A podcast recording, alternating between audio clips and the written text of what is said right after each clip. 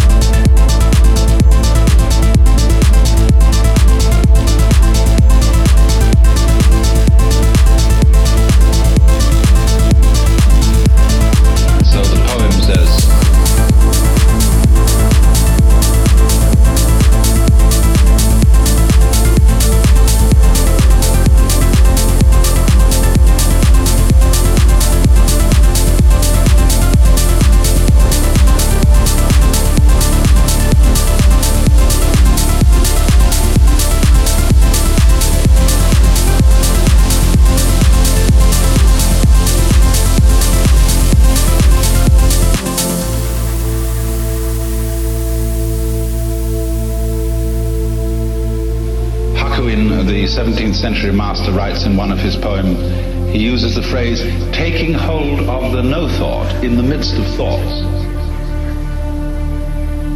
So that means having a mind that is in a way like a mirror. Zhuangzi, the Chinese Taoist, said the perfect man employs his mind as a mirror. It grasps nothing, it refuses nothing, it receives but does not keep. And so the poem says, the wild geese do not intend to cast their reflection. Water has no mind to retain their image. So it is a mind in, as it then that has no attachments. Now attachment is a word uh, that has associations in English which do not quite, doesn't quite give the Buddhist feeling for the meaning of the word. But the slang term that we now use, a hang-up, is the right translation for attachment. When you say a person's all hung up, or he has a particular hang-up, that is the Buddhist meaning of attachment. It means a mental fixation, or an emotional fixation, on some particular uh, pattern of life.